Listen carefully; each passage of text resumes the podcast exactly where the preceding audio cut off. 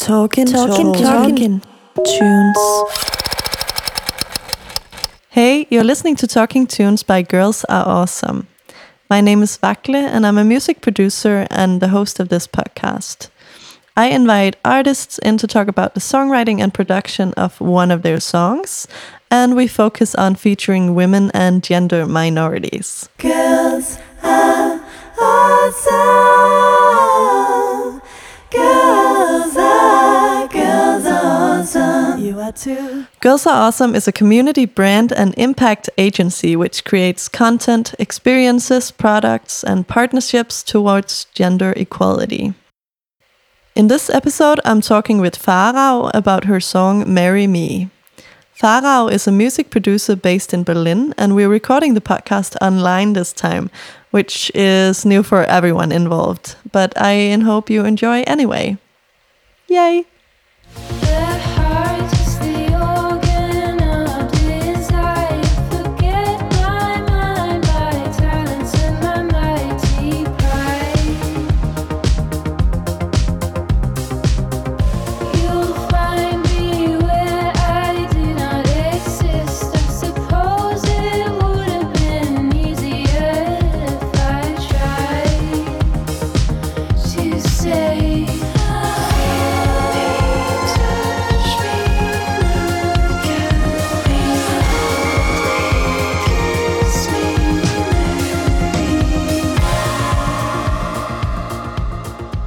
Hello, Farao. Is that uh, right, rightly pronounced?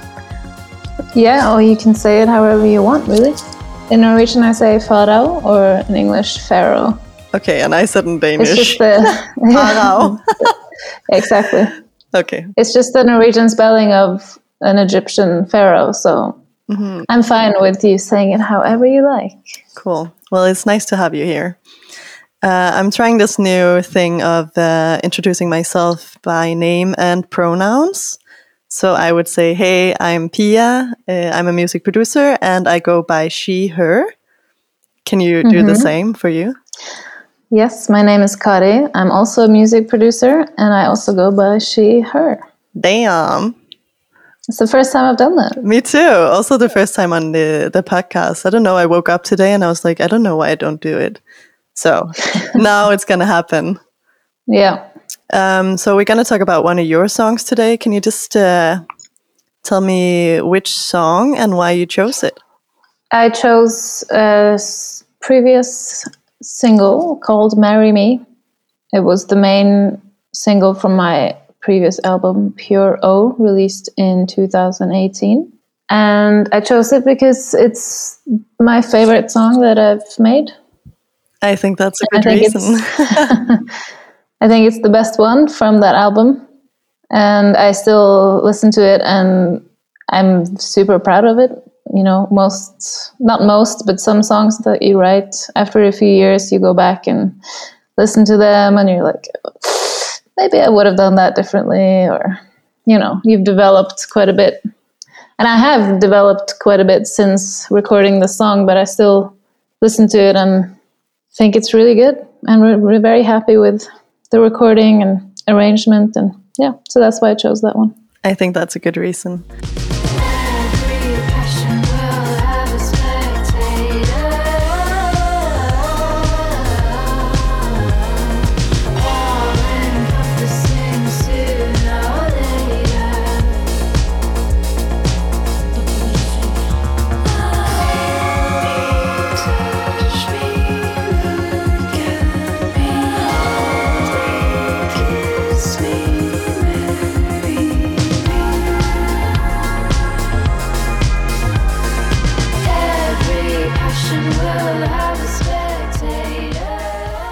Uh, can you tell me what the like what's the what the theme is in the song?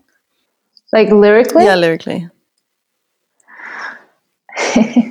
I don't I, I don't normally like to go into detail about my lyrics, but it's about it's a love song.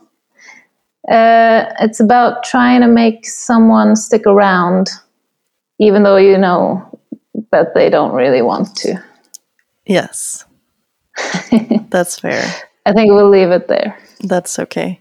You use But it's not it's not about um, it's not about me. I normally write my songs from other people's perspective. So when I sing this song, it's not from my perspective. That's pretty cool. And I really like to do that because it makes me try I try to imagine someone else's point of view. And it's very helpful in a conflict or in any situation really. Try just just to imagine what this is like for someone else and then sing the song from their point of view. Yeah. That's kind of, I think I should try that maybe. Yeah, it's uh, it's a good exercise. cool. Um, do you want to tell me a bit about your studio and your the set? You can tell me about the setup and your studio you're working in now, if you want. Yeah, my studio is in Berlin. It's called Street Pulse Studios, also the name of my record label, Street Pulse. And this is a, I would say, mostly synthesizer studio. We can't do live drums or anything because it's um, it's in a normal apartment, so we have to be c- quite quiet. That works fine. We don't have a problem with that really. Um, but it's mostly synthesizers, and yeah, that's that was that's been my thing for a while. Do you work a lot on hardware synthesizers? Yeah, I used to work more on hardware synthesizers. I have quite a lot of different ones now. My collection is growing bigger and bigger, but in the last maybe 2 years I started I started a side project called Ultraflex. And this project we, I had to go to Iceland and record there and I couldn't really bring any hardware. Mm-hmm. So I was kind of forced into, and we had a week to prepare 30 minutes of music from scratch. So I was pretty much forced into making music with soft synths, which up until that point, I was a little bit, was not very experienced with it. And I kind of was a little bit judgmental towards soft synths. But having to make 30 minutes of music from scratch in seven days, only using soft synths, opened my eyes to that world. And now I really love soft synths, and that it's kind of my main interest at the moment. Yeah. Trying to explore that world. And, you know, there are a lot of advantages It is a bit easier. compared to, compared to hardware. Yeah. And now I mostly write, kind of only write ideas using soft synths. Um, and then after an idea has had some time to breathe and I've developed it to where I want it to be, I then replace it with a hardware Yeah. synthesizer if I want to. So you still sometimes like like the sound of the hardware. Yeah, m- I mean, I don't think I have a single track that I've ever produced or written that doesn't have a mix of soft and hardware. Yeah. Cool. uh, do you remember what you used on uh, "Marry Me"? Yeah, I do. Um, the so- the synth that is featured the most on "Marry Me" is the Korg Delta. That was my second ever synthesizer that I got. My first one was this Soviet synth called Elektronika EM25 Okay, I don't know it.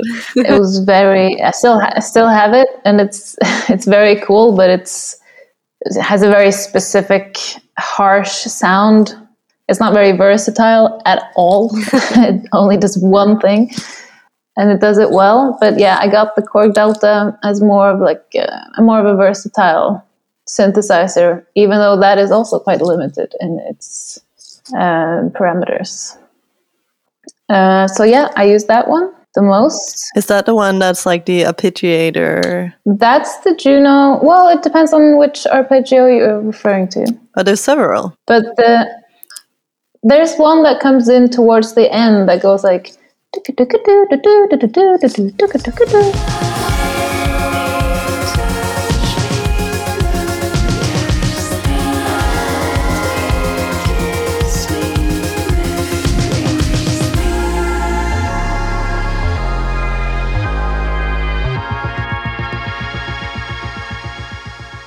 That's the Juno 60. But the, the, the main riff of the song.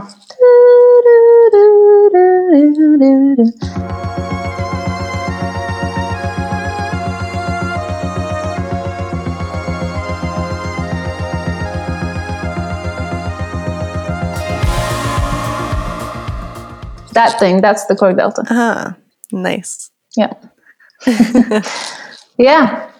And mixed in with that, in that riff, is another Soviet synth that I got later called the Quintet, made by the Formanta factory. Mhm. It has like, it has three sounds only. Uh, so you can't really do a lot with it, but those three sounds are just amazing. Um, and yeah, we used that and mixed it in with the delta. Um, t- like from the middle of the song towards the end, that riff is then a combination of those 2 Mm, to kind of give it more energy or yeah. Yeah, exactly. And then for the bass, I don't actually remember. I don't remember what we used for the bass. That's fair. it has been like three Yeah. years, so I think if I were to, I think I think it was the Moog Sub Phatty. A classic. Yeah, um, but I'm not sure. I don't remember. That's okay. Yeah. Uh, since you can't record drums in the the studio, how do you usually go about making drums? For this whole album, Pure O, that Marry Me is on, I just booked another studio in Berlin, and the drummer that played on the whole album, my favorite drummer in the world, Magnus Muggi from Iceland, Yeah. he came to Berlin and we recorded drums for all of the songs in like two days, maybe three, three days, in a different studio. And then we used that. By that point, the songs weren't done, so we were kind of just jamming. He just played a bunch of stuff, and then I went back to my studio along with uh, Odne, who produced that album with me. And then we went through all of the recordings and kind of made our own arrangements using his improvisations. That's cool. Yeah. But that was the last album that I did that has real drums on it because now I'm more about drum machines. Okay. So for Greta's stuff that you guys talked about in the previous episode of this podcast, Yes. um, we only use drum machines or drum samples. Yeah. So do you, do you have any hardware drum machines or mostly? Uh, I have the RX7 and the Drumtraks, uh, but I don't really, I don't use them as much as I should No. because I have all of the samples from those and a bunch of other amazing vintage drum machines. And I also like to use a combination of different. I, I normally choose one as kind of like a base. So this song will have mostly LinnDrum, for example. Mhm. But then I normally, maybe I don't like the crash or the cowbell or whatever in that kit. So I find that from something else. And then it's so much easier to just use samples. Yeah. So yeah, I've kind of just realized that I don't need my studio. I just I, I just need a computer. Yeah. it's so Yeah. easy to be producer. Yeah, I guess I mean you have to know how to use the the stuff in your computer to make it good, but it is easier. It is definitely easier. So um, It's faster. That's the yeah, thing. yeah, that's right. It kind of breaks the flow a little bit when you have to go into hardware too early in the process. Yeah. and then you get stuck on some technical issue or whatever. Maybe the MIDI doesn't transfer into the ugh, all of these things that can go wrong. Yes. So Maybe that's why producers back in the day had like technicians exactly. to deal with all the shit, and then yes. you can just like So the producer would just sit there and be like, "I want to try this," and then someone else runs around. just makes yeah. sure that everything works. Yeah. Um, yeah. So when developing a song, I totally like to just be pretty fast with ideas. Uh, if I get stuck on a technical issue, I get it's it can be very frustrating, and then you just end up taking a break, and then you kind of lost where you were. Yeah. Do you, I have this? Uh, it's a, a fear of losing flow that I'm still kind Yeah. of dealing with. Uh, do you have the same? Yeah, I mean, I think other people maybe have it more than me. I've talked to some friends about this, and also Odne, the guy that mixed Greta stuff, and he also did a little bit of a additional production mm-hmm. on it. For him, he that's even worse for him because it takes longer to get back into it. But I think I can relatively fast get back into a flow. But it's still better if it was never broken in the first Yeah. place. I kind of I fear eating sometimes because I'm like, and that's so stupid because you just run out of energy. Yeah. No, I'm not. No, I don't go that far. I actually kind of really value those breaks because then when you come back, you have kind of fresh ears Yeah. in a way.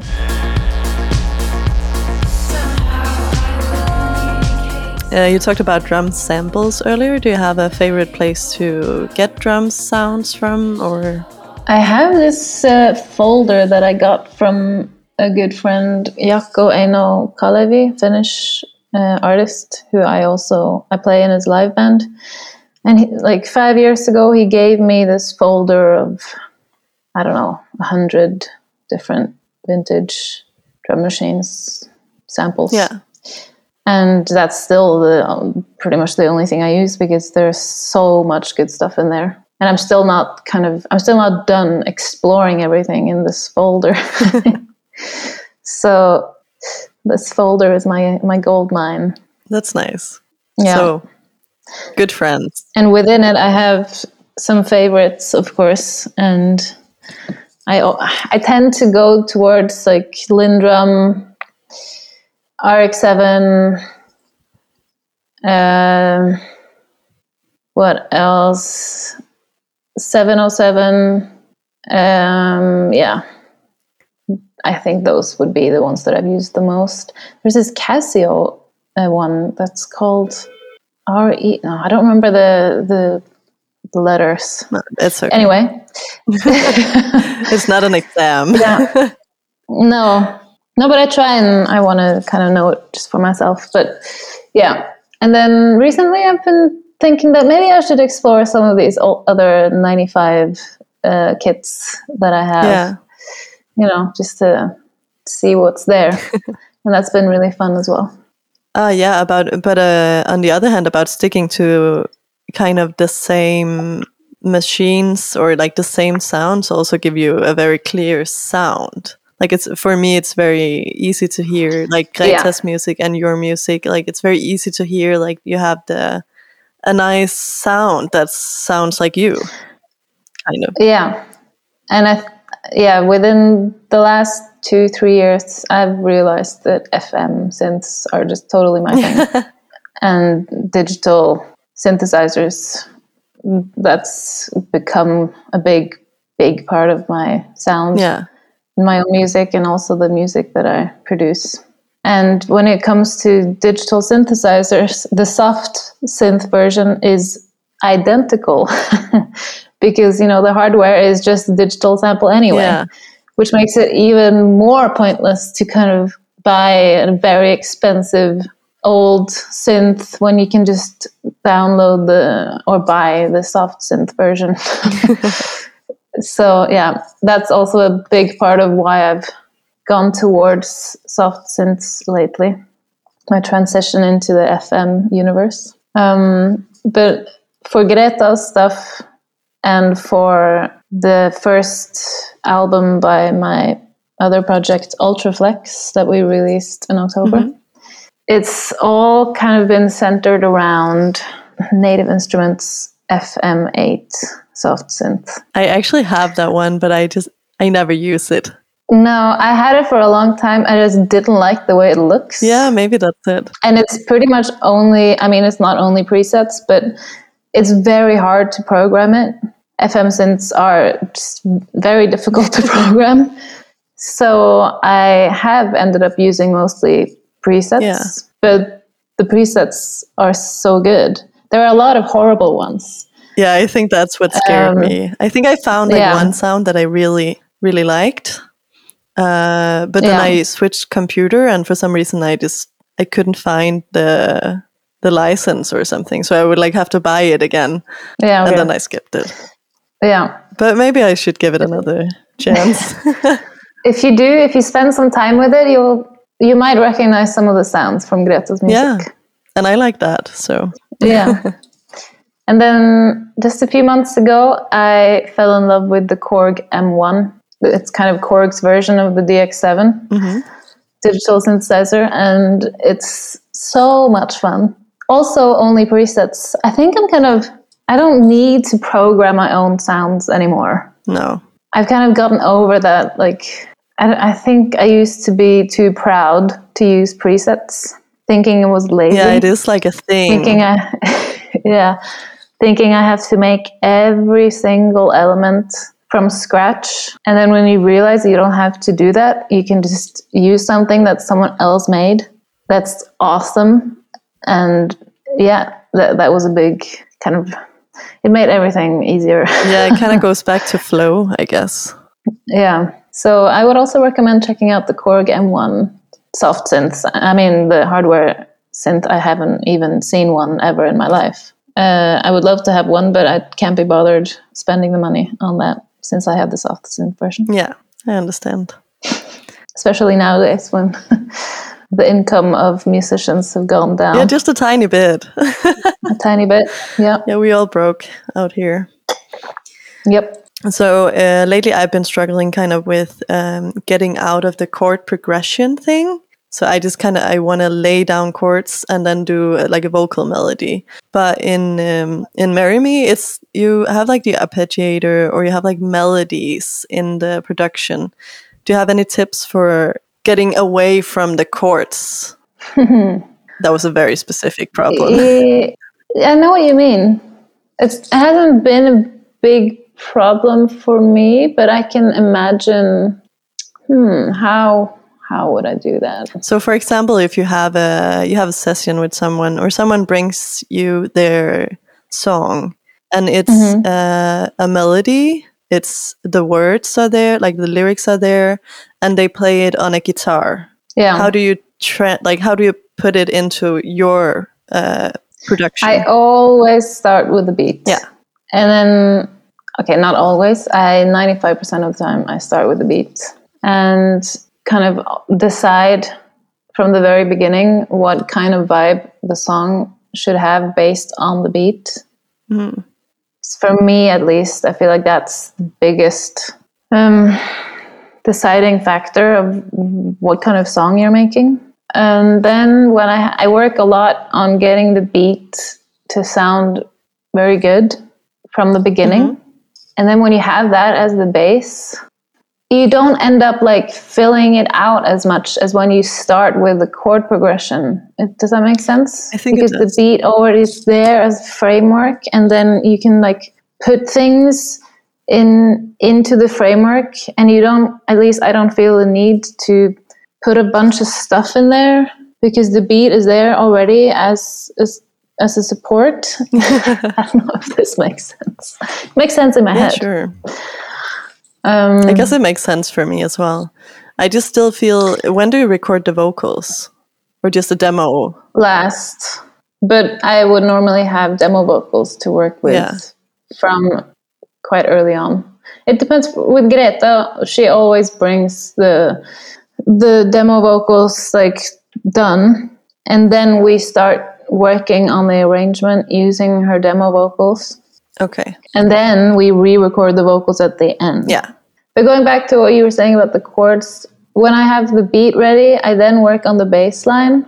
And especially for the kind of music I've been making recently, when you have a beat and you have a really good bass line to go with it, it doesn't necessarily need that much more. I mean, I think it's easier not to get stuck in the chord progression problem. Yeah.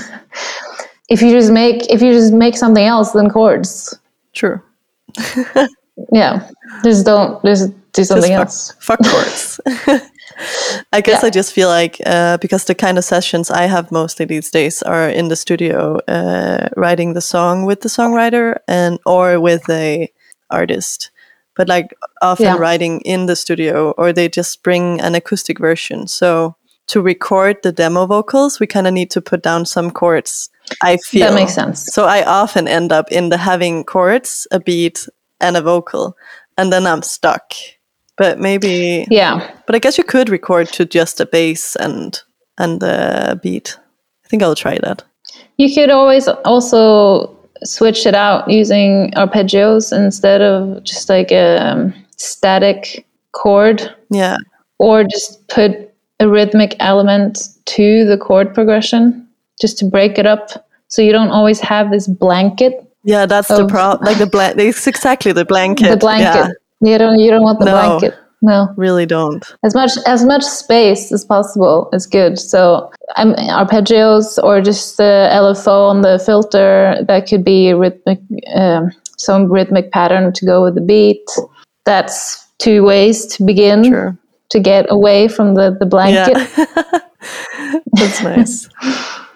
Or maybe it doesn't need the, the blanket at all if you have the baseline, because especially when if you already established the the structure, the chord progression in like maybe the opening sequence, and then the bass takes over and plays just the bass, the your brain still remembers the chord progression and it'll fill it out. Yeah, you need to like trigger the listener's brain into filling out the the spaces themselves. true. Does that make It sense? does. It absolutely does. Yeah. Um, you don't really need to tell them, give them all of the information. no, no. I guess also because everyone's used to listening to music and hearing the same chord progressions, and yeah, Yeah.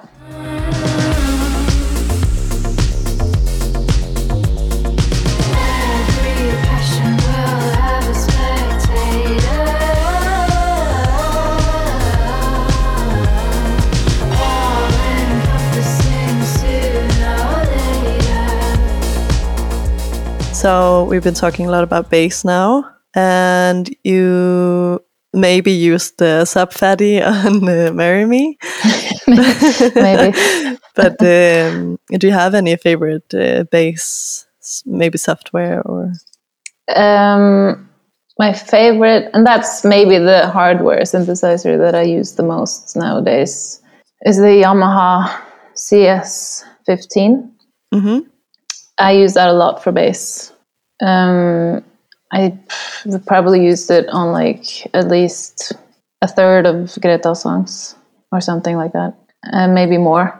And uh, yeah, that's my go-to bass synth. Um, for soft synths and bass, or I, I mean, I have a, a real DX7 and I have the soft synth version, so I don't know which category to put it Ah, in. But fine. I have for a long time been using the same bass um, preset on like 10 different songs that I've made recently.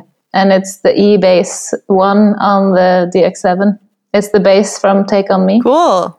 Yeah, it works on it works on every song. That's amazing. I was kind of stuck. I I used it too much. Like on song fifteen, the fifteenth song where I used the same bass sound. I was like, I don't know if I can do this anymore. I don't know if I can get away with it. So recently, I've been trying to not use that sound. But it's the best bass sound in the world. Yeah, it is kind of funny because you know if you play electric guitar or uh, bass guitar, it is the same sound, kind of. yeah, I mean, if you're not being very inventive with your effects, then yeah, True. it's definitely more similar from song to song than if you use soft synth presets. It's just example. funny that as a producer, you sometimes get like the the feeling that you have to change everything all the time. Kind of Mhm. sounded like that was what you were feeling. Yeah, but then I was also just for a while thinking, why can I? Why can't I use the same bass sound for ten songs Yeah, in a row? exactly. because it is the best bass sound and it does sound great. So why do I need to invent something new every time? I just can use something that I already know works really well. And the rest of the song sounds different and it totally made especially for the Ultraflex album. I don't remember right now how many songs use that sound, but it's quite a lot of them, and they still sound very different. You know, it also depends on how you mix it. Maybe you mix in another bass sound along with it, Yeah. for example. Yeah, but I've been getting into using bass sounds without sustain, just really short sounds. Yeah. It makes it so much more uh, rhythmical. Is that rhythmical? Yeah, I think it's a word. Makes it more. yeah, Rhythmic, maybe. I don't like the blanket. You know, you can get the blanket feeling with the bass as well. Yeah. yeah. Yeah, A lot of people do like use the 808 and just do long notes. Yeah, Yeah, Super, Yeah, I've nice that I'm I've showing never it with my it. hands, and this is a podcast. that makes sense with words. I've never really been a huge fan of the 808. I mean, I'm not. Um, I understand its significance. Uh, it's just been used so much, so I was always a little bit bored of those. yeah, it's not like take the take on me Sounds- bass. no, that's exactly. But I did make a song recently, uh, only using the 808, which was kind of a challenge for me. Um, Oh, like only using the 808. I don't know for the Ah, beat, okay. and yeah, yeah, yeah, yeah. I thought you were sampling everything from the. no, no, no. I mean beat now. Yeah. sure. Um, I always ask um, at the end if you have any advice for maybe now that you're a producer uh, for someone who wants to start producing. Yes. Don't think that you have to buy a bunch of expensive things to be good at producing music. You can just get some free soft synths, download some free samples. It all it all comes down to your imagination and yeah. Don't hide behind expensive gear. I agree.